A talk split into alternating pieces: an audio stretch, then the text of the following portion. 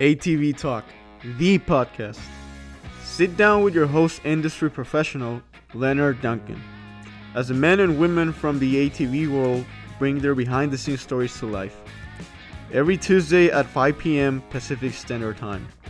And remember, dream big, it could be your story one day. GBC Power Sports Tires, a division of Greenball Corp, has been producing industry leading tires for ATV side by side market for over 25 years, with tires like Mongrel, Dirt Devil, TerraMaster, XC Master, Dirt Commander, and Groundbuster. They have a tire for your application. Top racers from GNCC, WORCS, and Best in the Desert rely on GBC Power Sports tires. So why shouldn't you? Go check them out at gbctires.com to see the full line of tires they offer. Thank you very much.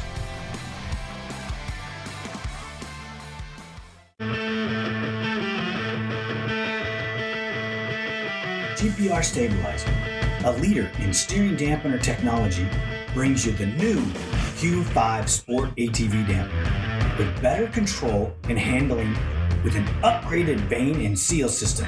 Go check it out today, www.gprstabilizers.com or call 619-661-0101. Don't forget to tell them ATV Talk sent you. Jacob Stevenson, how are you? Good. How are you? It's actually Jacob Stevens. I said Yes, Stevens. sir. Sorry. I always put the uh, SO in there on accident. Yeah, it's all right. How are you? I'm good. I'm good. Doing well, working a lot. Um, kind of living day by day, taking taking things as it comes. You know. That's great. That's a great way to look at it. I see that logo on your hat. What is that? Okay, so um, my uh, parents started a net company. Um, probably I would say, oh, five, four or five years ago. Um, I was tearing through the stock Rath nets, and my dad was tired of buying them. And they, my mom used to sew, and she was like, "All right, let's see what we can do. Let's see if I can make some nets." So she made some reinforcement nets to last a little longer. And then things kind of escalated and they got into heat press and embroidery. And now they're doing hats and shirts and sweatshirts and they're doing nets and getting into jersey lettering and stuff like that. So they run a company. It's called JSR Motor Designs. I'm sure a lot of people that ride quads already know about it, but definitely uh, highly suggest getting into those nets. They last a very long time. Well, we're going to have to have a conversation off air about that. Absolutely. make 'em for- Absolutely. uh, on it, do they make them for the roll design stuff as well? Yep. Yep, roll design. They make them for the GNCC, GBC. They make them for Rath. They make them for Pro Pro Armor. Any net that is on a four wheeler, they can do. Haven't they talked to Rath yet to take over uh, what they'd already re- put in them? Because nothing lasts very long. Yeah, um, there was a a little deal with them that they had going for a while, and then things kind of just ended up not working out. Um, I believe they we still do a little bit for them, um, but not It much. is what it is. it is what it is, pretty much. Yep.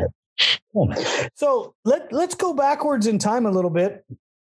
I know that for you that's not very far. Uh, if we were talking me, you know, well, I think we need a couple days. But um, let's roll back in time a little bit. How did you get into four wheelers?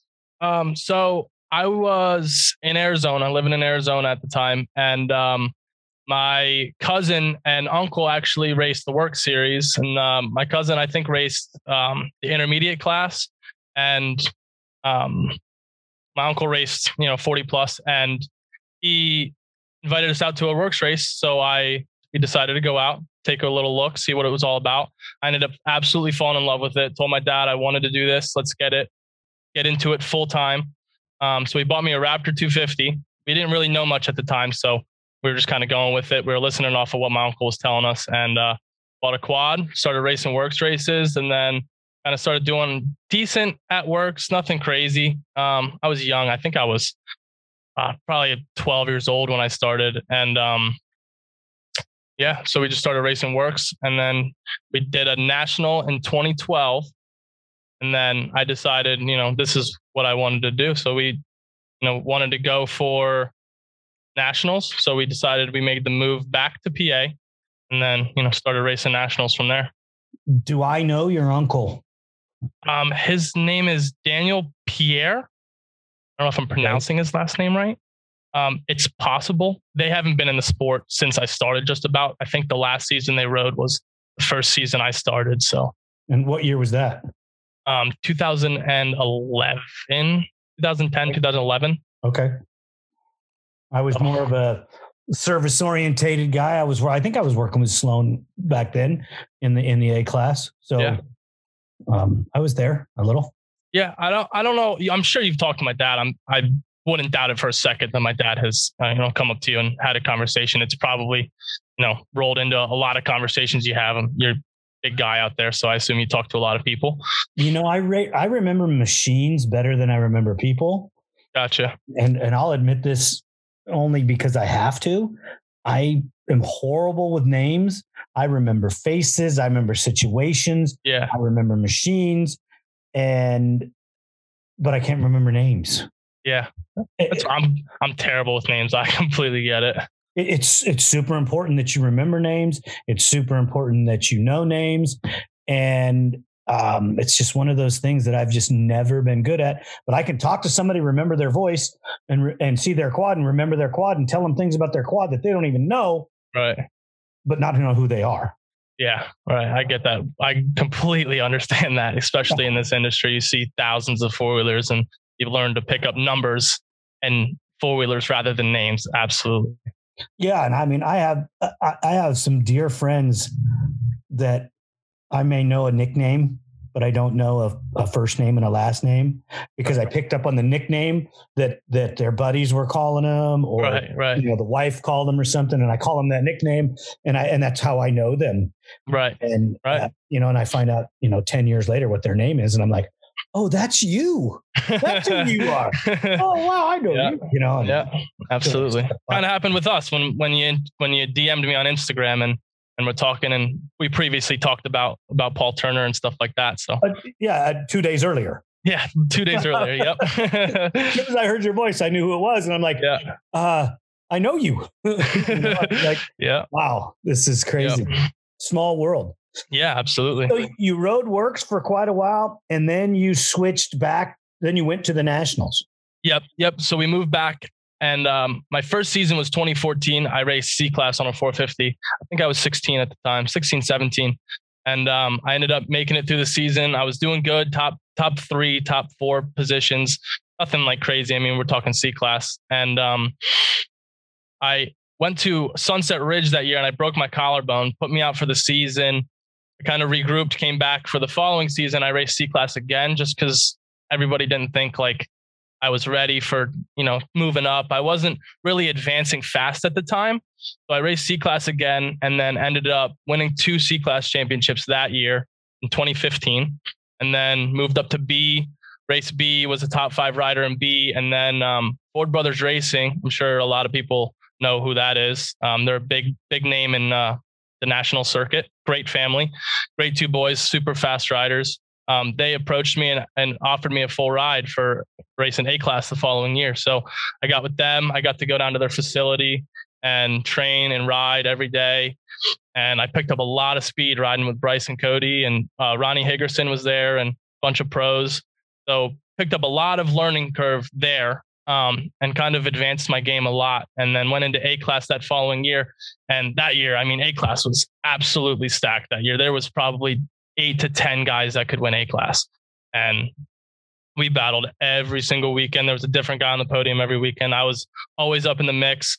Um, didn't really win a lot of races, had a couple issues with crashing. I was kind of riding over my head still, still learning a lot, you know? And um, the following season after that, um, raced A class again and um, trained a lot harder, I guess, on the bike, trying to put things together like consistency, doing hitting hitting my marks each corner, each lap, and um, big big turning factor was two riders actually, Wesley Wolf and Ronnie Higgerson. They kind of took my game to a new level and um, pushed me every day. And I was putting 20 minute motos in every day with these pro riders, and I wasn't even going to race pro class. And I was at the absolute top of my game. And come Daytona ATV Supercross in 2018, I was out front in production A. I was probably 13 seconds in front, won my heat race, was having a fantastic day. And there was this weird rhythm section, couple rollers right into a face. And it kind of just poked me over the bars and I ate the dirt really hard. Ended up breaking six ribs, lacerating my liver. Was in the ICU for about five days and um, kind of put a big setback on my career. Big setback. So you missed all of 19?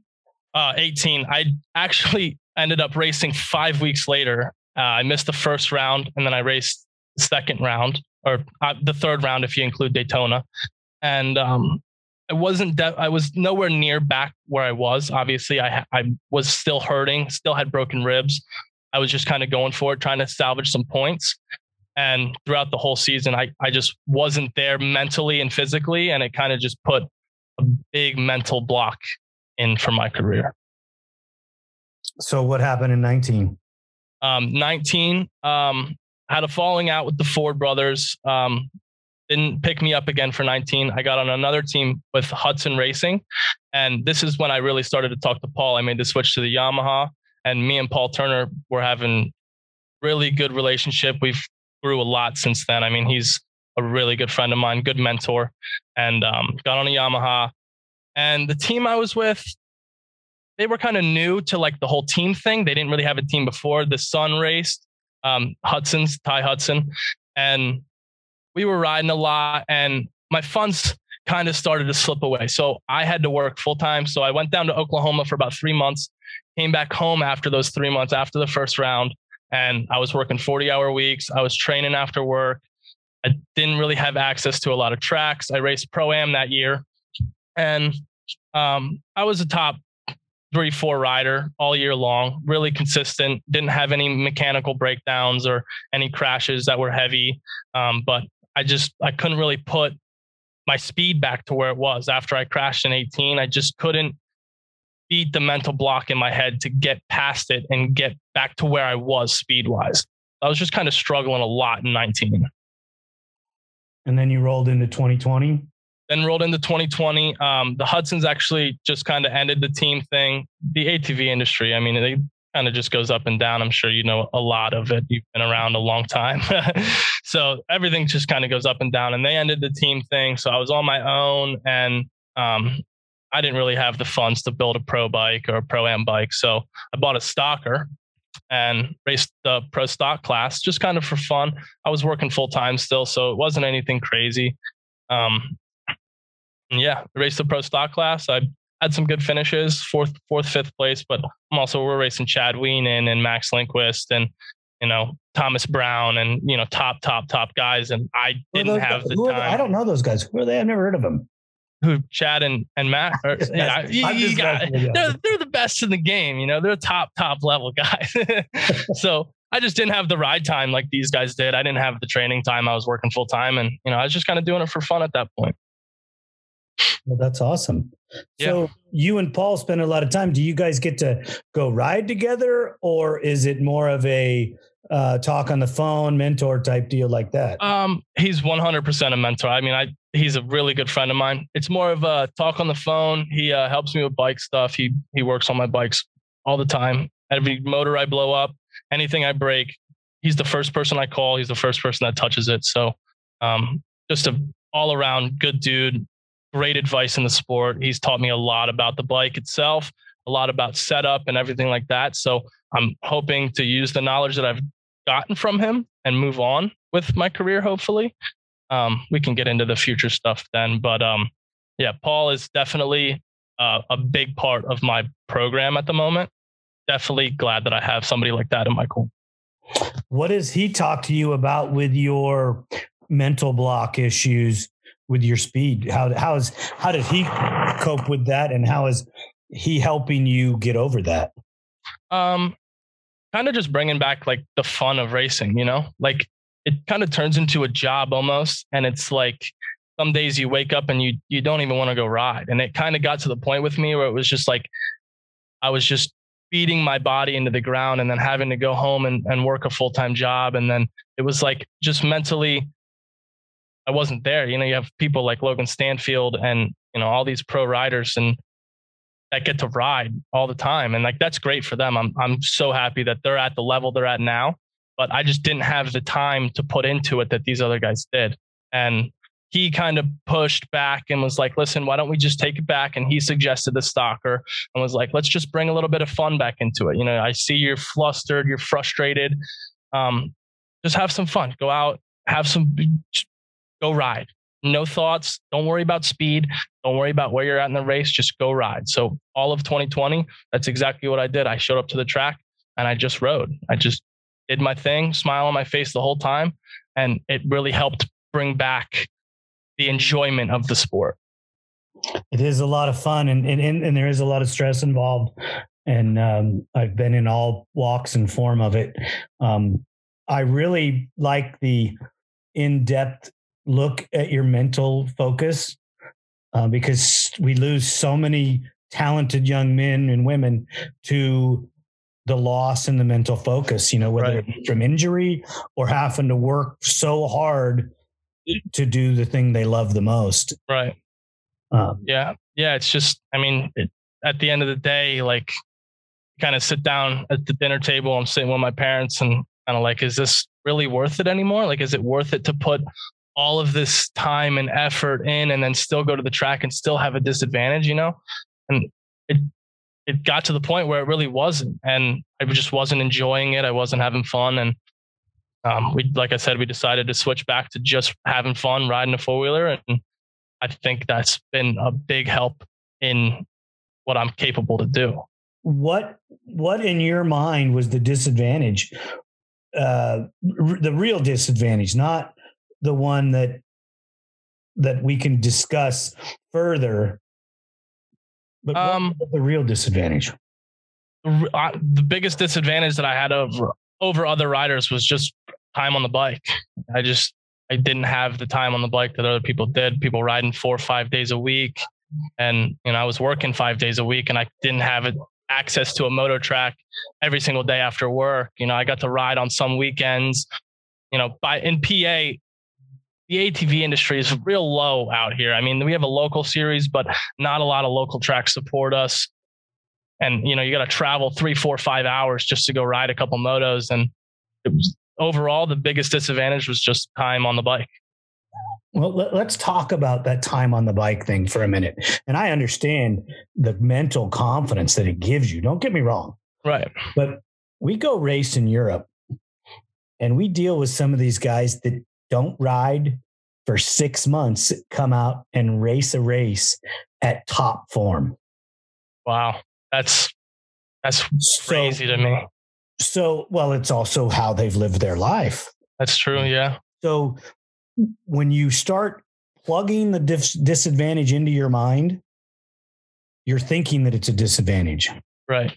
Everything that you plug into your mind, and I'll tell this to any writer I talk to, needs to be a positive advantage. Positive. I'm doing this because I can't do that. And this is for me today is the best it's going to be, and it's going to make a difference. Whether it be all I can do is push ups and sit ups in my bedroom because there's 10 foot of snow outside, which I don't, you guys right. get to know. I'm, a, I'm yeah, yeah, yeah. You know, I live in, I live in the haven of, of life and the, the, sunshine and the, and the glory of, yeah. of high taxes and uh, amazing weather. But, um, those are things everything that you do you need to turn that positive twist to it. Right yeah. You know? Yeah yeah. Because if you build the grind we do it to ourselves. It's not you it's me too. Right. It's, it's everybody you talk to that says oh the grind the grind. It's not the grind. Yeah it's you yeah. wake up every morning and be thankful that you get to do it right absolutely because i talk absolutely. to people in other countries that don't get to do it yeah. You know, we're mm-hmm. so fortunate and so blessed. And it's just, it, it, it, I, I say that to you because I think about it this way. When I get to go to the races, you know, mm. I could be pulling, I could be mowing grass or pulling yeah. weeds at home. I'm not. I'm at the races. Yeah. I get to work on a on a race bike at an ATV national. Yeah. I am stoked. It's it's the happy place for me. Um, and trust me, it's stressful and it's hard and there's all Yeah. that stuff comes into it. But at the end of the day, would you rather be home shoveling snow or pulling weeds or doing that? Racing a four wheeler every single day. There you go, man. You just you just answered your own dilemma question to all of the all of the questions you have. And Right. it's so simple that none of us we're standing in the forest and we can't see the trees. Right. Yeah, I get it. I yeah, it makes sense. A lot of sense now. You put it that way. It really does. And I talk to guys that have been in the business longer than you or longer than me, and, and some of them have the same. They say the exact same things you do, and it's it's okay to say that because I've been in your shoes. Right. I, I've looked at that wall, going, uh, "I'm never going to get over it." Yeah. There's no way. This is impossible. And you just smash your head against it so many times, and you're you're frustrated, and you're you're wanting to walk away, but you can't because you the draw to do it is so much greater. I- I- You know, It's greater I than the the ability to just drop it and walk away. Absolutely. I can't. I, I could never just drop it completely. I can't do it. It's just not in me. I don't know anything about, and I this is a bad analogy for, but I don't have a better one. It would almost be like the drug addict. Yeah. I, I can't I can't get away. You know, Yeah. I, I can't get away from it. Absolutely. It is 100% addicting. You can't just drop everything, especially when like all the time and money and effort that you put into it. You can't, you can't just walk away. Can't. No, I, I I- get it. I I've been so blessed. I was born into this industry, so every time I get mad, I yell at my dad. Uh, Yeah. He's 85 years old, and you know what? He still does it today. Yeah. So my pops is still inflicted with the disease at 85 years old and still gets up every morning and loves going to work. Um, yeah, I'm not going to complain about anything. No. Yeah, absolutely. I, I mean, look at look at Thomas Brown just retired. Do you think he's going anywhere in the industry anytime soon? Absolutely not. Absolutely not. Uh, you know, he's. Uh, I talked to him a couple weeks ago, hmm and he's in a really good place. Absolutely. Yep. But you just know, got married. Just moved to Florida. Happy you for know him. he misses it. Absolutely. You, how can you not? I mean, he did it for. I mean, he's one of the longest pros that was in the pro class. He was there a long time. Um, Very Chad's long time. there- Chad's been there longer. Yep. You know, I was talking to. Um, I don't remember who I was talking to now, but Chad's one of the last of the old guard. Yeah. He really is. I mean, He really is him. And then who's next is is you know Jeffrey and Joel. I mean, there's they're they're the next coming from from what 2014. I think Jeffrey started 13, and Joel's 2011. So after them, I mean, it's a majority rookies. Well, yeah, the the the, the sport evolves. Yeah. Um, I don't know how long Bryce has been a pro. Uh, this will be his second season. Uh, I watched some video on that kid. Oh my! Unbelievable, unbelievable rider. He really is unbelievable. I got a chance to actually, you know, like I said, I was with the team for two seasons and got a chance to see that kid kind of grow up a little bit. And it's it's amazing where he's at. I always knew he always had the, the absolute raw speed. Even when he was on a 250, he was filthy fast on a four wheeler. And I knew if he put the right cards in the right hand, he was going to do very well in the pro class. And he's done just that. He's got his training on track. He's riding a lot. His program is just about perfect. And I'm pretty excited to see what he does um, come tomorrow, Daytona. Yeah, I watched a video of him, and I thought it was Joel Yeah. beating up on Chad. You know, Yeah. and it took me half the video to realize that's not Joel. Bryce Ford. So- Then I had to do a little research on him, and then I reached out to him on social media and reached out to him when I got his phone number, text message. Um, and I can't wait to talk to him. I can't wait Yeah. to sit down and have a conversation with him. He's a great kid. He really is a great kid. I'm happy for everything that's come to him because he puts in the work. Absolutely. That's what class is his brother? His brother ride pro too? Yep, his brother rides pro too. He's been in pro. I think this will be his third season. Um, he is also a great rider. He's had a lot of of growth in the last three seasons. Um, uh, he actually was one of the only rookies to ever get on a pro podium too. So, um, yeah, phenomenal riders, both of them. What do you think the rivalry between them is going to be like? Um, last year it wasn't bad. Cody is they're kind of different in in speed wise. Bryce kind of has the the raw raw like out on the table speed, and Cody kind of has the longevity speed. So they haven't really battled much in a moto. Um, I'm curious to see what happens when they do. But as brothers, I know they're very very close. Um, so I don't think the rivalry really gets to them. Nice, that's really good. You know, Brown was more of a longevity guy. Yeah. You yes, know, he was. He, he, was good. He was fast. He was close. He was there for every lap. Yeah. You know, you don't make a mistake or you don't make a big enough mistake. He's not, he, he doesn't get you. He hangs in for third, you know, maybe a second. Yeah. Um, so the, the, the brother could do damage. Cody could do damage because he's that guy. Yeah, he is. He is that guy. He he is there at the end of the moto. So if you know if he doesn't get a great start, he will be there putting pressure on you at the end of the moto.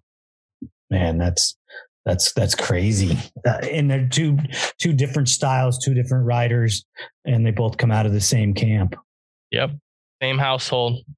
That's, that's crazy, but you know it's typical. Uh, I'm yeah. assuming Cody's the older brother. Cody is the older brother, yes. Yeah, the younger brother's got something to prove. Generally, yep. has a chip on his shoulder. Absolutely. Know, little, more, little, little more careless. Yeah. Yep. Definitely more. Definitely more careless, especially on a four wheeler. Kind of, he pushes it to the edge, pushes it to the very edge. Well, that's you almost have to do that in that class. Absolutely.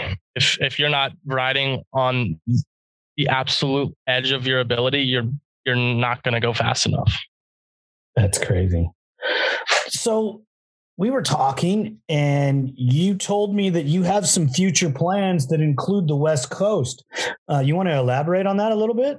Yeah. Um, so there's some big potential that um, my family moves back out west to Arizona in the Phoenix Mesa area, and um, I've already talked to a lot of people. Um, Alan from H and M. I've talked to Davey and Bo, and um, yeah, I there's a high potential that I'll be racing uh, the pro class at WORCS in 2021 or 2022.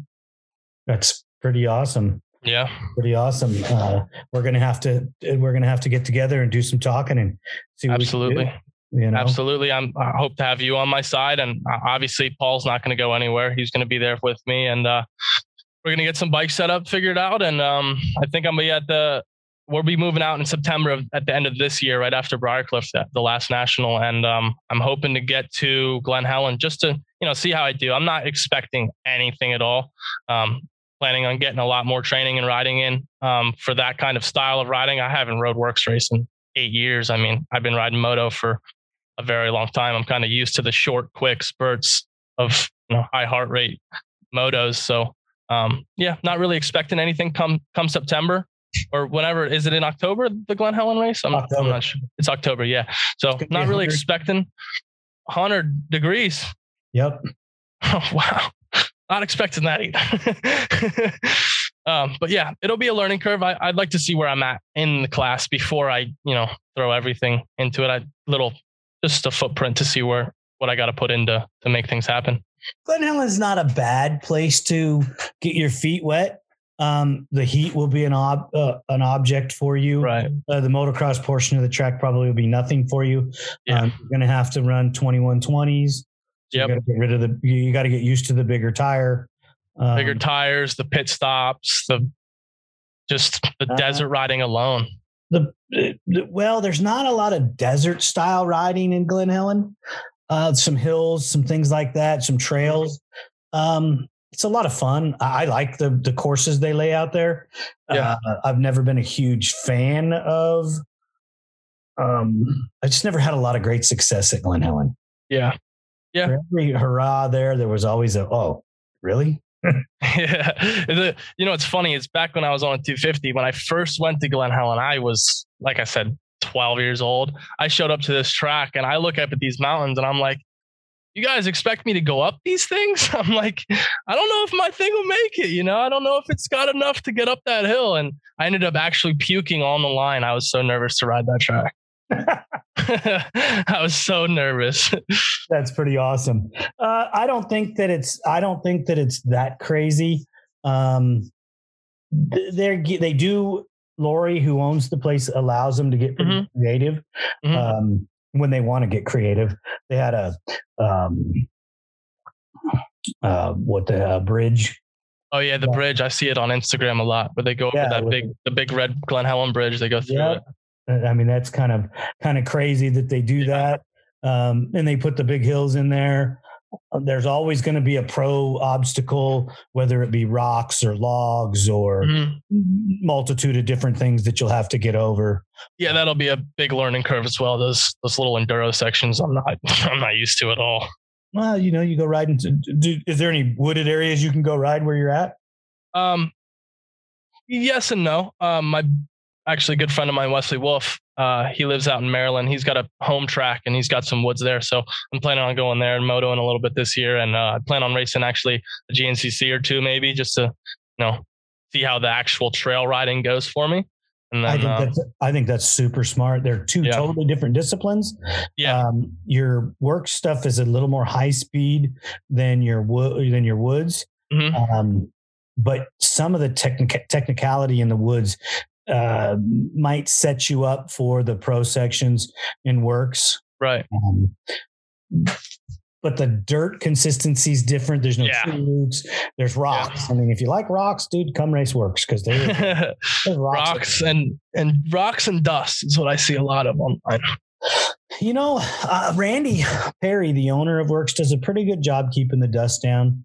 Uh, Really? you'll, yeah, you, there are some tracks that you can't get to the areas to Right. get the dust Right. down. Um, there's two really fast straightaways in WORCS at Glen Helen, and they keep them really dry or really wet Mhm. so that um, it keeps the dust down because you don't want a guy pinned in fifth gear riding in the dust. Yeah. You know, No, yeah, at- that at is that speed you you want to you want to keep it controlled and, and get it wet so that they yeah. Yeah. can go that speed and, and not have the dust to deal with but randy does a really good job um, i think that uh, if you've talked to bo and if you talk to davey um, they'll take you under their wing and they'll they'll give you some good guidance um, there's other guys there that that are good pros to talk to logan huff uh, he's a Mhm. he's a veteran of the pro class he's uh it, he has hot and cold moments but for the most part you can always look over your shoulder and he's going to be right there Yeah, yeah, yeah. Um, I, I've like I said, I, we've talked to Alan um a little bit, and he's always said, you know, we'll get him out here, out here to California, and get him riding with Davey and Bo, and and just see how things go. And uh, I know living in Arizona, there's definitely tons and tons and tons of trails out there that I can just go go after work and even just go moto for an hour and a half and get my riding in and get used to the the longevity and actual terrain of of the tracks and um, I know Evan Spooner. I don't. I haven't talked to him in, in a very long time, but I know he lives uh, in Arizona somewhere. So lick up with him. Maybe he'll he'll show me some spots to ride. We can moto a little bit together, and um, I think it'll be good. I'm I'm excited to um, see what I can do out there. I, I'm not holding any standards. I don't expect to go out there and win right away. Maybe, uh, hopefully, uh, get a couple wins in the 2022 season. Uh, see how it goes. I think that's a good attitude, good positive. You know, you just go out there, get your feet wet, go, you know, go bang bars with a couple of people. Evan's a good guy to go riding with because Yeah. Evan Evan has moments of brilliance, Yeah, and you just never know what you're going to get with him. Sometimes he's super fast, and mm, other times I don't know. I don't know what goes on in his program, so I Yeah. can't. I can't totally answer the questions. right. Uh, the pro class is go- growing in WORCS. Um, and there's some other guys that you haven't mentioned that that are going to be pretty fast. And Yeah, Travis Damon has a he lives in Havasu. Mhm. He'd be good to link up with to go train um, because he's fast. He's a motorcycle uh, convert. You know, he's a races Oh, pro yeah. motorcycle WORCS and pro quad. Oh wow. Oh yeah. Yeah, I don't I don't know many many people out there anymore. I I know the big the big names that I knew prior to leaving. Um, I like you mentioned before, Mike Sloan, and um, I know him. I follow him on Instagram, and um, yeah, some good talent out there. So I'm I'm excited to just you know battle with these guys, see where I'm at. I think he'll fit right in, and and the, the WORCS family for the most part, everybody gets along pretty well, and and uh, you know nobody leaves anybody stranding stranded, and that's that's the best thing about it. So Yeah, I, I I don't think you'll have any problem fitting in with anybody at all. You know. Yeah. Um, great. So, what uh, other than coming back for WORCS, at what class are you going to ride in the nationals this year? um, I'm gonna race pro am this year. I'm uh, I'm still on my stocker. Um, me and Paul, we've discussed. I'm putting a you know a Duncan Racing exhaust on it, and uh, we're gonna do a vortex and uh, an intake and a little bit of motor work. Nothing crazy, but I'm gonna keep the stock suspension. Um, which to be honest with you, in my eyes, it's a it's an amazing suspension for stock. I I have no issues with it. I can go balls to the wall on that suspension, and it doesn't throw me anything weird. Um, but yeah, we're just gonna do some little tweaks, and and we're gonna race pro am this year. Just like I said last year, go out for some fun and uh, try to just get some good riding underneath my my um, my legs before I head out west and and tackle that series. That's awesome. Why are you guys waiting so late in the year? Is it just something that that's going on with the business for your parents? Um, yes and no. Uh, in all honesty, I kind of if if we were gonna do it sooner, I wish we kind of just did it sooner. That way, it's just over with. It's sitting on it is is stressful. Being 23, it's like, do I go? Do I not go? It's it's just it's a big decision that I have to make. I leave friends. I leave a job. You know, my boss now is very good friends of mine. So we chose September just to kind of give uh, a nice buffer on everybody. Um, leaving, I guess. Uh, I wanted to get one more season of nationals in. I got some really good friends there, and um, I just wanted kind of one more, you know, season just to spend with my friends and see these guys race. And um, yeah, it's a family over here, just as it is with WORCS. You know, it's I I believe it. I it's a big I thing to leave. So I just wanted to kind of get one more, one more hoorah in the series before I, you know, checked out. I got to talk to Chad on the show, and Yep. uh, it was it, it was pretty awesome to get to talk to him. Mhm. You have to remember, I got to talk to him back before he had won a race. Wow. Okay, when he That's was crazy. riding a Honda, and this kid was so nice and just awesome. And he's a big kid, you know. I mean, you can't. Yeah. Uh, I'm no, I'm not small, but I'm not big, and this is a Right. big kid. Right. And um, he would just ride that Honda into the ground. Yeah, he is. You he know, was, he's a big boy. He's tall and he can he can throw that thing around in places that people just can't. well, he's super strong, and Yeah. he's learned so much finesse from his younger years um, of manhandling the machine and forcing it to do what it didn't want to do to Right. Allowing it to flow underneath him and uh, it's almost like poetry It is. It it is unbelievable what that man can do on a four wheeler. I mean, obviously you got Joel, super fast guy, but Chad, it, it doesn't even like when you watch him ride, it doesn't even look like he's going fast. It looks like he's just riding a four wheeler. The four wheeler's just going underneath him, and he's just on top of it. right It is. It is seriously, seriously impressive what he can do on a quad. I like watching the, the two differences in the two videos that they both Oh, post Yeah. and, and it's the amount of physical effort that seems like it's going out it's like joel is physically working it Yes. and chad's on a on a sunday vacation Uh, yes, that that is the best way you can explain it. It is exactly like that. Even when they motor together, watching it in person for the last eight years, I mean, it is. Joel has got everything on the line, hanging it out, and Chad just looks like he's out there for a Sunday cruise. Yeah, yeah, and, Both and really, really, if you think about what's going on inside Chad, that's not at all what's happening. no, absolutely not. He is absolutely going as hard as he possibly can.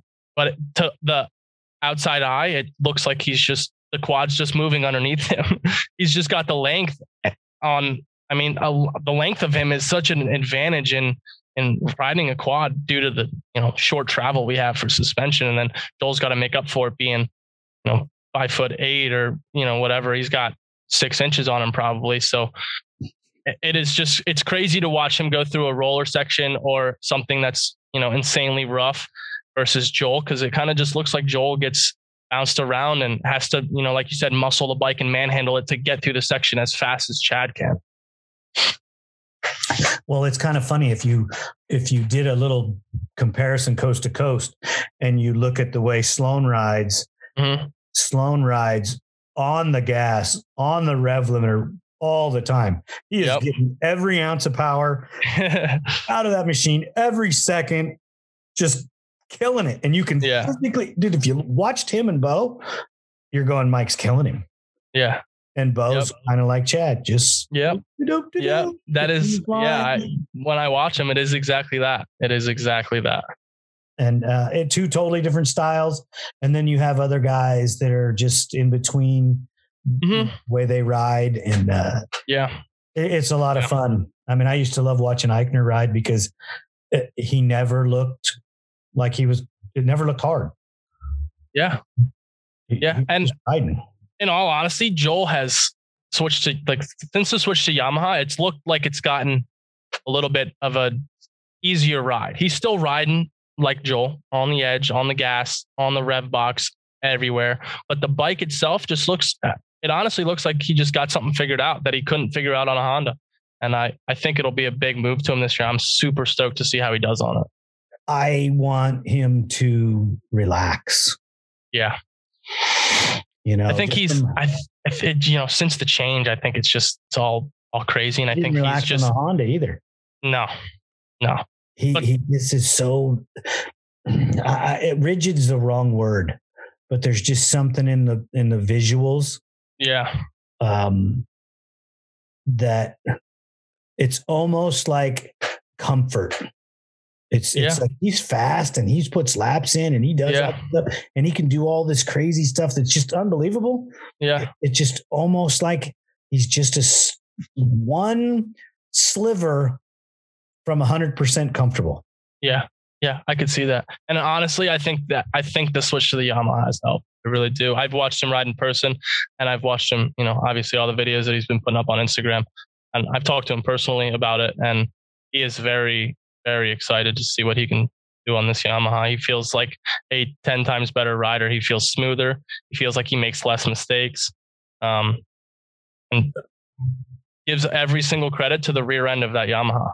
They're just not the same. The Hondas are not the same. When you ride a Honda versus a Yamaha, the rear ends are just worlds of different. You know, I'm I'm not going to disagree with you. I, I'm just not willing to let go of the Honda yet. Yeah, I hear you. It's it's I- tough. I mean, see things. I see things that maybe some other people don't see, mhm, and but I'm also I'm also been very blessed to work with a specific individual, and that's Mhm. Doug Roll. yeah, yeah. You Doug's know, a great he- guy. Yeah, He can make your machine work when other people say it won't. yeah, And- absolutely. so when you see what he can do for the machines that you build by just walking up and making a fine-tune adjustment just walking up to it because he watched it on the track and Yeah. comes over and just makes a little adjustment a little adjustment and then smiles and winks and walks away and the rider comes back and goes what did you do to my bike it's freaking perfect and i go i didn't do anything that guy did Yeah. You know? Yeah, yeah. He he's a great guy. I've I've not really talked to him much personally. Um, I those stuff obviously works wonders for Bo and Davey and everybody else that runs it out there. Um, not a lot of people run it out here, but when Davey even came out and raced nationals, he was a top top three rider every single weekend and was running you know roll designs, and everybody was like, oh, he's running roll designs. You Nobody know- really knew out here, you know. you know who did joel's shocks Uh, Doug Roll, yeah Yep. and then and then Doug he didn't do them and then he didn't. Yep, Doug Roll. So, I- so, I- so if you can already tell where I'm going with yeah, that. no, hundred percent, one hundred percent. Doug Roll is a fin- he's a genius when it comes to suspension. You know what I liked hearing the most, and I heard it from Doug as well, Mhm. that him and Mike got along really well. Mhm. And and I know that about Doug. I'm not super close with Mike. I've known of Mike for many, many, many, many years, Yeah, um, but I didn't know a lot about Mike. And uh, I liked the fact that they got along and meshed. yeah, so well and made that program and made I think it made differences with Mike and I think made differences with with Doug and Yeah. uh, it- it's pretty awesome when you can see two guys that are spearheading their own portions of the industry hmm get along so well. and make something amazing out of it. Yeah, it's it you know that it. that, that was a really good season for Joel Yeah. Yeah, absolutely. And I've I've run JB, I've run Walsh. I haven't run Roll Design yet. I'm very curious on how it rides. So there's a good chance that I uh, get a set of A arms and you know some Elkas from Doug for my Yamaha and, uh, and try it out, see how it is. I will never denounce those other guys because they've had success. Oh, absolutely not. Yeah, yeah. JB and, and Mike are two phenomenal dudes, and Doug roll stuff is phenomenal. Yeah, and being out west, I'm not going to have the easy access to you know Jody and Mike. You know, I don't I don't have that trackside support with those guys. You know, Jody's helped me out for ever since I moved out here um, to the East Coast. And uh, when I got on a Yamaha, I was running with Walsh, and you know Mike's helped me out for a while. And uh, both great dudes. They've always done what the best for me. And um, just having Doug out there out west and having the actual ability to talk to him and, and work with him, I think will will help a lot. Um, like yeah, I, I respect JB. I respect. Uh, well, we run Walsh their arm. day. We run yeah. their swing arm on most yeah. of the Hondas and the Yamahas. Yeah, yep. That's what I, that's what Doug was telling me. He's you know he said they run the JB arm, the swing arm and um, JB subframe on most of their bikes. Well, we run a we run a Lone Star subframe. Okay. I haven't seen a JB subframe yet mm-hmm. uh, because we had so much good luck with the the Lone Star Lone one. Star ones, yeah. It doesn't break. It's perfect. Mm-hmm. I mean, it's a little adjustable. Um, yeah. I'd like to use different heims, but that that uh, uh, you can't change something that is functionally working and not having a problem. It just right. doesn't have a problem. Right. Absolutely right. And I, I wouldn't, I wouldn't not tell somebody to buy a JB uh, subframe.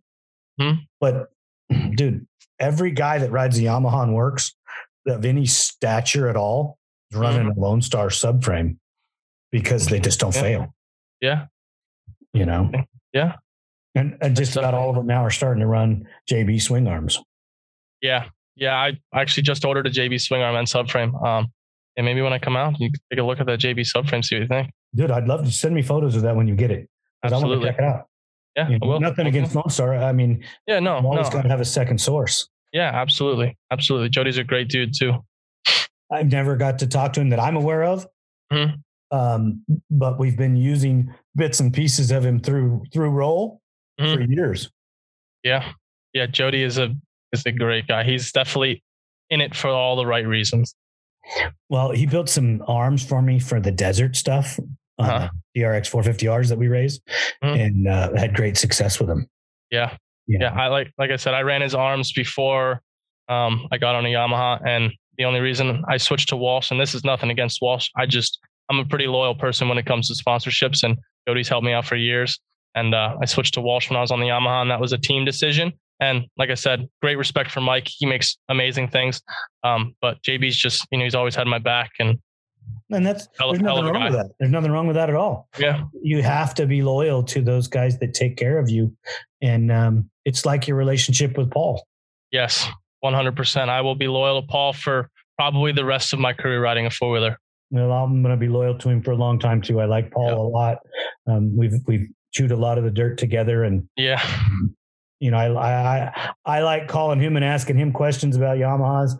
And when he needs questions answered about old school stuff or, you know, he calls about Banshees every once in a while. I have to laugh, you know. Yeah. Oh, it's a Yamaha, dude. You, you have to know all the answers. no, yeah. not at all. Yeah. I mean, yeah. he's calmed down a lot too, hasn't he? Yeah, absolutely. He's definitely hands on more at home. Obviously, he's not traveling as much with racing. Um, and big family man now. He's a big dad. That's awesome. It's yeah. so awesome. Yeah. He's great to his kids. His kids love him. Uh, great family all around. Absolutely. You know, 2020 was my first time away. Really? So I don't, uh, I don't know what 2021's bringing so far. I've got to, we, my wife and I went on a little trip and we got to stop by uh, Canyon for mm-hmm. round two of the WORCS. I don't know if I'm going to make it to three and, and have a Havasu or not, but uh, I'm always working towards trying to get back just because I love it. You know, I mean, yeah. my, my, friends and family, my life, my, my real portion of my life, the portion of the ATV world that I love the most at the races. Absolutely. It's, it's, almost like when you're not at the races, you have you're missing. You feel like you're missing out. You know, like when I don't go to Daytona, like Daytona's tomorrow. All of my buddies are down. all of them. And it's like, man, I wish I was there. You know, I wish I could just drop everything right now and fly to Daytona and be there tomorrow. Well, if, if I don't get back in the podcast grows to the point where it can allow us to travel, you know, Mhm. I'll be hitting the big races. You know, um, I'll go to a couple GNCCs. I'll go to a couple GNCs. You know, Yeah. obviously hitting the WORCS races, maybe even popping into some of the score stuff and uh, best in the desert just to, uh, you know, give live reports and and be a part of it. I, I uh, you know, it, it's just such a part of my life, and it always has been, and I and I don't want it to change. Yeah. It's like I said before, it's, you can't, it's, a, like you said, it's a drug. You can't, you can't get out. you know in in episode three my dad talks about uh the three wheeler coming to the states you know and what he thought of it and he laughed and everything well in, in 1969 i was four years old and i got my first ride on a three Mhm. and right then you know set the hook they didn't even have to reel it in i was freaking i was Oh. chasing them down you know i wanted that's what i wanted to do Yeah. Hooked for life. That's ex- ex- I, I can't tell anybody's story that races a four wheeler today or ever raced a four wheeler. That's exactly how it went. You rode one once and it's, you're sucked in for life. Exactly, and there, you just can't get away from it. And I don't think I don't think people that really understand the depth that it runs, and and the the the feeling you get. Not always is the racing the the portion that clinches you. No, uh, it's everything, everything Yes. together. It's the it's the racing, it's the atmosphere at the track. It's the friends and the family and the great times you build, and then just the absolute love for riding four wheelers on top of it. it. It's just it's you can't get away from it. That's what it's all about, brother. That's Yeah. that's the portion that gets me going and and keeps me coming back and and keeps me fighting for uh for all you guys. You know, Yeah, I'm hopefully gonna be in it for as long as I physically can do it, or you know financially can do it. So. I'm giving it my all. You know, if, if we come out there and, and start racing out there, it's going to be everything I got. How old are you? 23. I actually I'll turn 23 this weekend. Well, happy birthday. Thank you. you will air long after your birthday, That's yep. but uh, you know everybody will think, "Hey, it's birthday! It's his birthday right now." Everybody texts me in a couple of weeks and uh, let me know it's my birthday. well, th- th- th- it won't be a couple weeks, but I'll tell you at the end of the episode when you'll air and um, uh, what episode number you'll be. Uh, Cool. It might change slightly be- depending on. Every once in a while, you get a you get somebody on the show that you need to drop instantly. yeah. Um, Yeah. You know, I've had Cody Jansen on. Yeah. uh, he was kind of one of those guys I needed to drop early. Yeah. You know, he was, gosh, it's a, Yeah. right now we have more episodes than he does. Yeah. And I'm not even nine months old. And and it's not because I'm trying to compete. It's just because I I was told when I did this to have content. And everybody that listens hears me say this almost every time. So they're probably telling me to shut up right now. uh, it's true. We have just an uh, an amazing amount of content. Yeah, content is that's for stuff that people click on. That's what gets you views, and that's what gets you stuff. More stuff you put out, the more views you get. More people click on it, the more spread out it is. And yeah, I completely agree with the content. And we're not as even much of we're it not even we're not even video yet. Yeah, We're working on it. We're we're gonna try. Uh, if you look over my right shoulder, you see Mhm. I'm, there's a three wheeler, an ATC. se- Excuse me, an ATC 70. And if you look really close, there's a photo back there. yeah.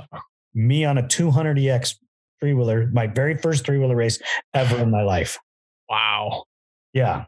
That- 80, That's 86, I believe that was. Wow. First time I raced a three wheeler. I wasn't even thought about in 80. Uh, yeah, I've been doing this a while. You know, I'm a couple days. couple. Uh, just a couple. I'm probably old enough to be your grandfather. You don't look a day over 25. Don't worry. Yeah, right. Maybe we need. Maybe we could fix your racing if we put some glasses on you. uh, Oh, dude, come on! I have a grandson that's 12 years old. Wow. Yeah, tell me about it. that's crazy. Yeah, I mean, my second oldest grandchild's birthday is on Saturday, which is the 13th. Oh, happy birthday to him. Yeah, I mean it's uh, it's amazing to The me. that- thirteenth. It's the day before mine. Look at that. Yours on the 14th. Yep. That's awesome. yeah. That's awesome. I'm bummed that you couldn't go, have gone to Daytona. Um, yeah. I, I, I got to go one time with Garen Fuller and Mhm. race Daytona, and uh, unfortunately he crashed. Uh, he was he was doing well in the pro am class, and Yeah.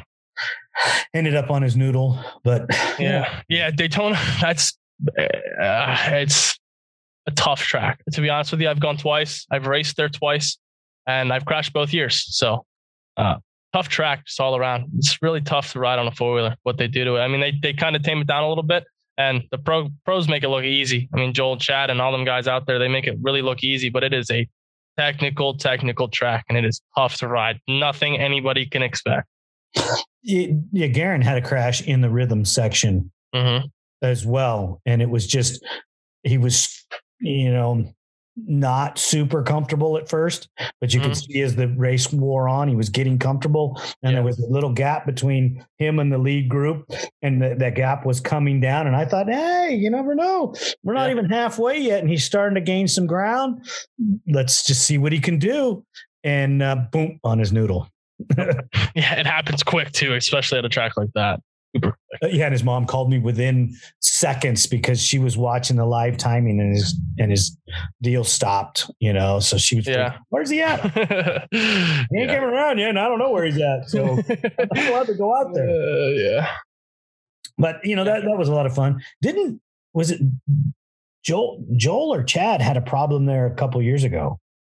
Um, Joel had crashed really hard a couple of years ago. Right, Messed me up right. pretty bad actually. Yeah. Yeah. It- he- Yeah, put a put a big rut in, in the season for him too. He messed up his knee real bad. I, I don't remember what happened. He tore one of his lig- ligaments in his knee and uh, put him back pretty heavily in this in the points. Yeah, that's that's always horrible to to, to do that. Yeah.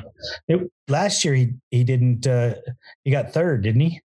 He got second. Um, he actually every single year he has some sort of catastrophic fail every single year, and it's just like it's the unluckiest things ever. You know, a couple of years ago, chain breaks at Loretta Lynn's, like a Oh. moto or the first moto chain breaks.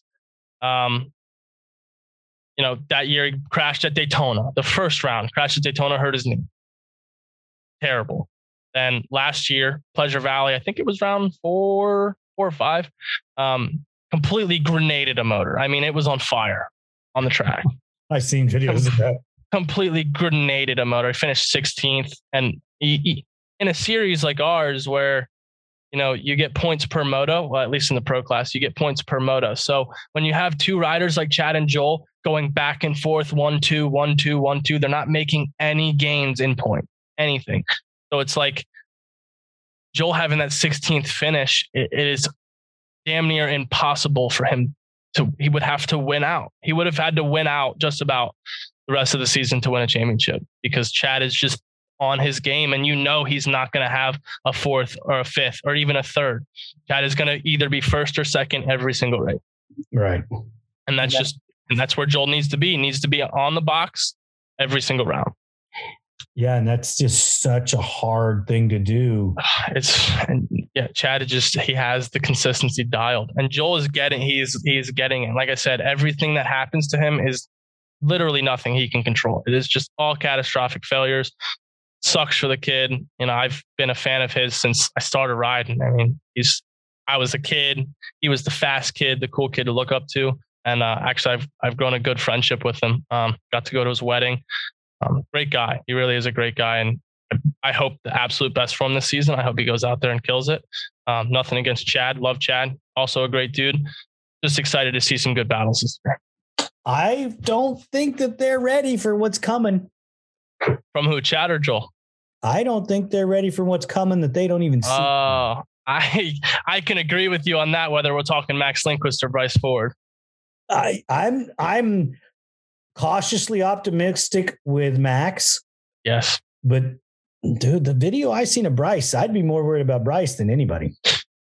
he looks good. He really does. You know, there was there's a couple kids that really stepped up their game this year, and Max Lindquist being the rookie, he had a phenomenal pro am season. Came out of nowhere too. I mean, kid was fast on a 250, but I don't think anybody was expecting to what he did last year in pro am. I mean, he won every single round just about. I, he might have won every, every single. I don't know. everything but one moto. Everything but one moto. I mean, phenomenal from phenomenal performance. I mean, working with Chad, um, best best in the business, you know. Um, so yeah, kid's gonna be good as a rookie. He's gonna be really good. I'm I'm stoked for him. But Bryce, he really is. I think he stepped up his game this year a little bit. I think he's gonna be battling for for podiums a lot more. Um, maybe even wins. And uh, another rider, um, Wesley Wolf. He actually uh, he stepped up his program a lot too. So hoping to see him on the podium a little bit too. The the class is going to be stacked this year. Everybody stepped up their game. It's going to be battling bar to bar for a lot of positions. You know, top seven have, positions are going to be crazy. I'm going to have to do some research on Wolf. I don't yeah. know him very much. He, ra- he races um, MX and GNCC uh, both as a pro. Great rider. Um, yeah, good friend of mine. Uh, top five, top five rider last year. In didn't the, in the class. half bad in the race last weekend, did he? Uh, in the GNCC race, this past, well, he would have raced this past uh, weekend. I don't know how he did this past weekend. I'm not sure. I haven't talked to him I, since. I think his name was farther up on the up on the uh, results. If I if yeah. I don't remember if yeah. I remember correctly, I was talking to um, I was texting a couple different guys mm-hmm. information. You know, asking how things went. Um, I've been trying to hook up with, you know, there's guys that I've been trying to to, to get interviews with or get conversations with, uh, right. Josh Merritt and Bryce Ford. You know, yeah. Bryce and I just can't seem to connect. Same with mm-hmm. Josh. Um, uh, Hunter Hart, I got to interview uh, earlier in the year. Um, his yeah. episode will drop. Well, uh, today's the today's the uh, the eighth, and his episode will drop on the on Friday. Um, so yeah, yeah. Wesley's great dude. He's got a he's got a great story to tell too. Um, definitely suggest getting him on here. He he would tell a good story. People would love it if it's okay with him, ask him and send me his contact and I'll reach Absolutely. out. Absolutely. Absolutely. I'll talk to him, let you know. You know, I mean, I, I'm at a disadvantage because I haven't been back East in so many years and some people know me because of my last name, but they mm-hmm. don't know me, um, as who I am. Right. So we have to, you know, feel each other out a little bit.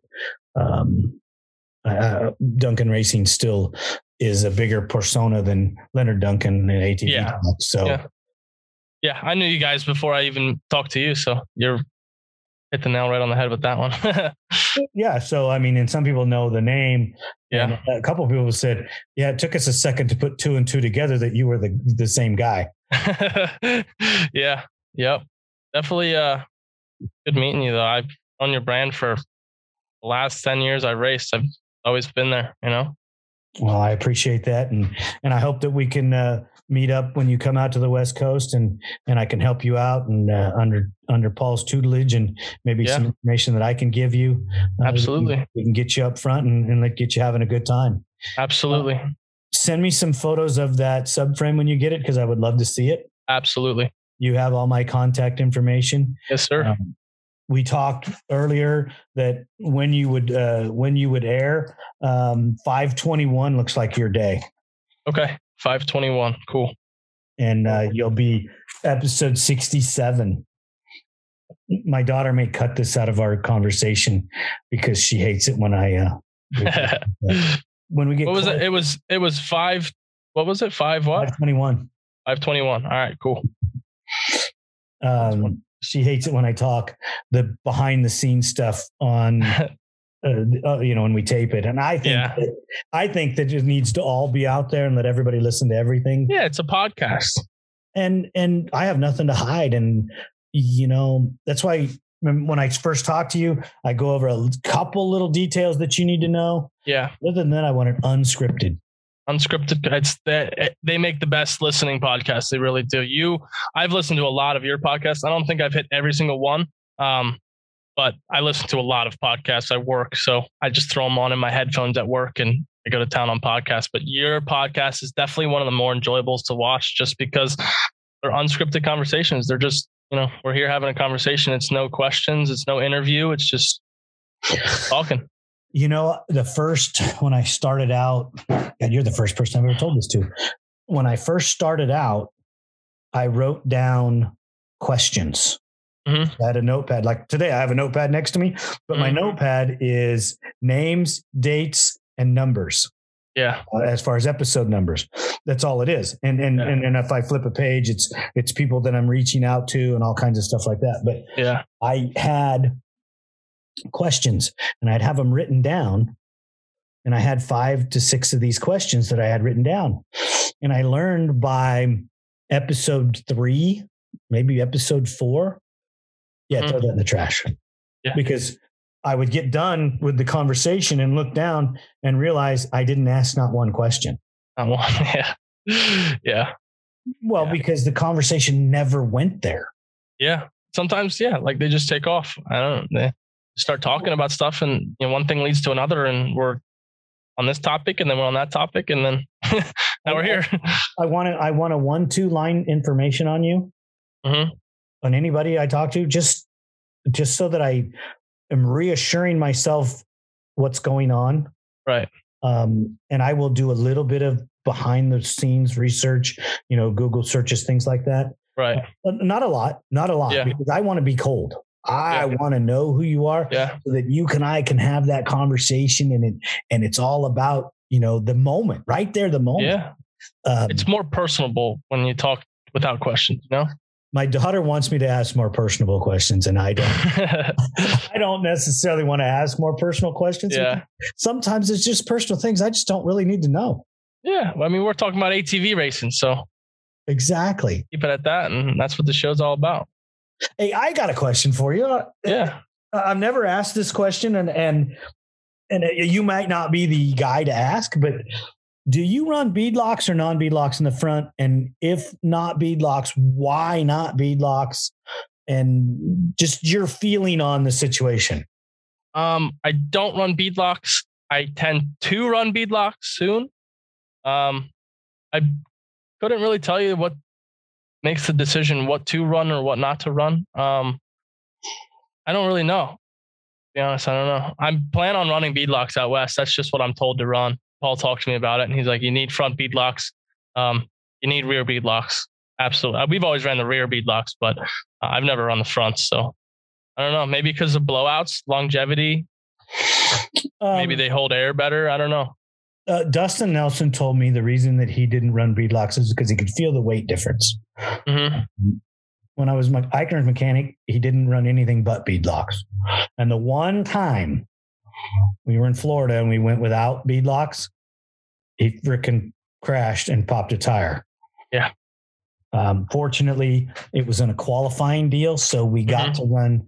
Uh, so we didn't qualify, so we had to run the last chancer, Mhm. and we ran with beadlocks, and he won the last chancer, and you know he got tenth in the he got tenth against Natali and all those guys back there um, which was for Doug, you know, being an off road guy and in, in his 40s, I thought was, hey, Yeah. no complaint there, man. Yeah. yeah. Yeah. I don't know. I don't, like I said, Paul told me this is what you're running. so I kind of just go off of what he says sometimes. Well, you'll also have to pick uh, an insert, whether Yeah. you go with tire blocks or tire balls. Yeah. And, you know, there's no wrong answer. There's what you feel is the best and what you like. Uh, Mm-hmm. Right. Kenny Sanford is at the track with tire blocks.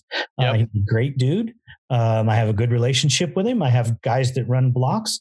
Um, Mm-hmm. Danny Prather doesn't go to the track, but your balls generally are taken care of uh, before you go. Yeah. Um, I have a great relationship with with tire balls. Um, I've been with tire balls off and on for a long time. A long. Yeah. time. Yeah. Since My dad actually knows, my dad knows Kenny pretty well. I don't know the last time they talked, but um, they, he knows who we are. So I assume um, if I get in contact with him, um, that, you know, he'd hook us up with some stuff. And I definitely need to get on something because those long races can't take the risk of not running anything.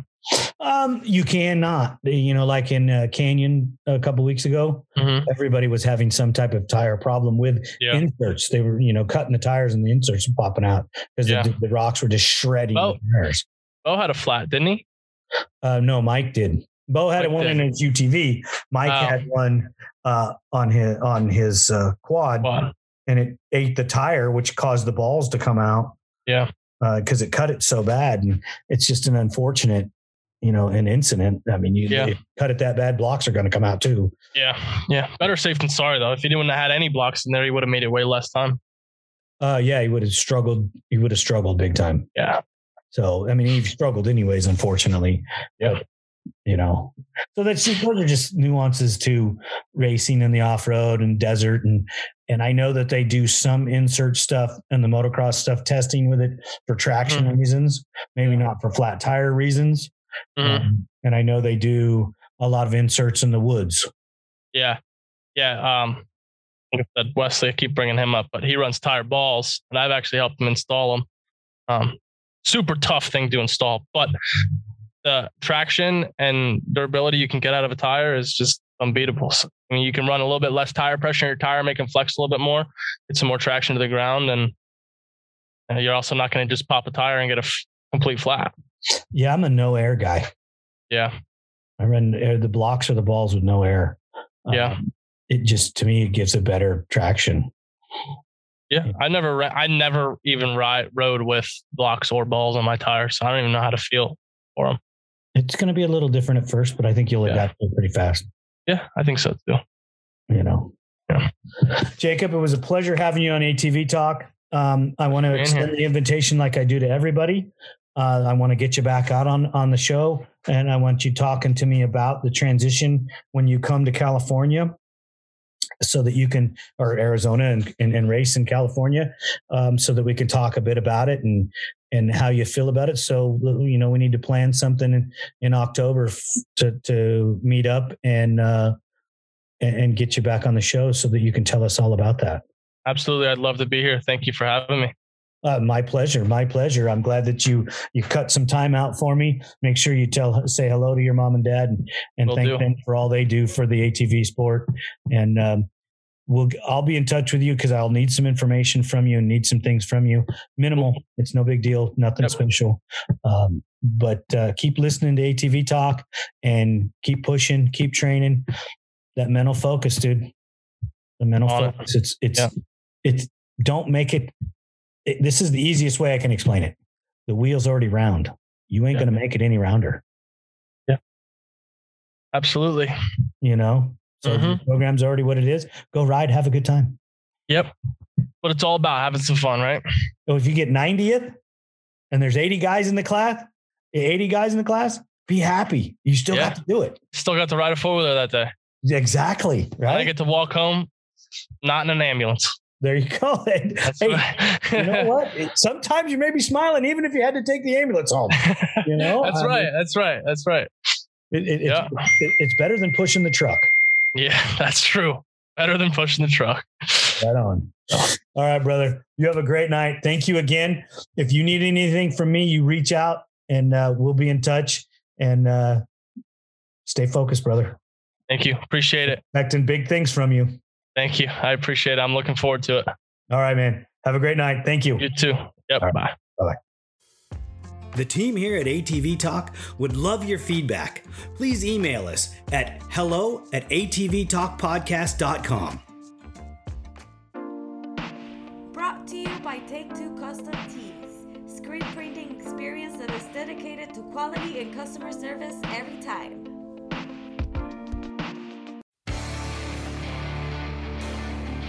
San Diego's Body Evolution and Wellness Center. With over 17 years' experience, Dr. Heidi looking out after all your chiropractic needs, and Coach PJ looking out after all your fitness needs. Visit our website, www.bodyevolution.org, or call for an appointment 619 987 8875. Duncan Technologies International. More than 33 years in the industry building racing programs and ATVs around the world. We build winners. Thank you for listening. We hope you enjoyed the episode. If you did, don't forget to rate us on all available platforms and share us with your loved ones. Follow us on Instagram and Facebook for more ATV Talk news. See you next time.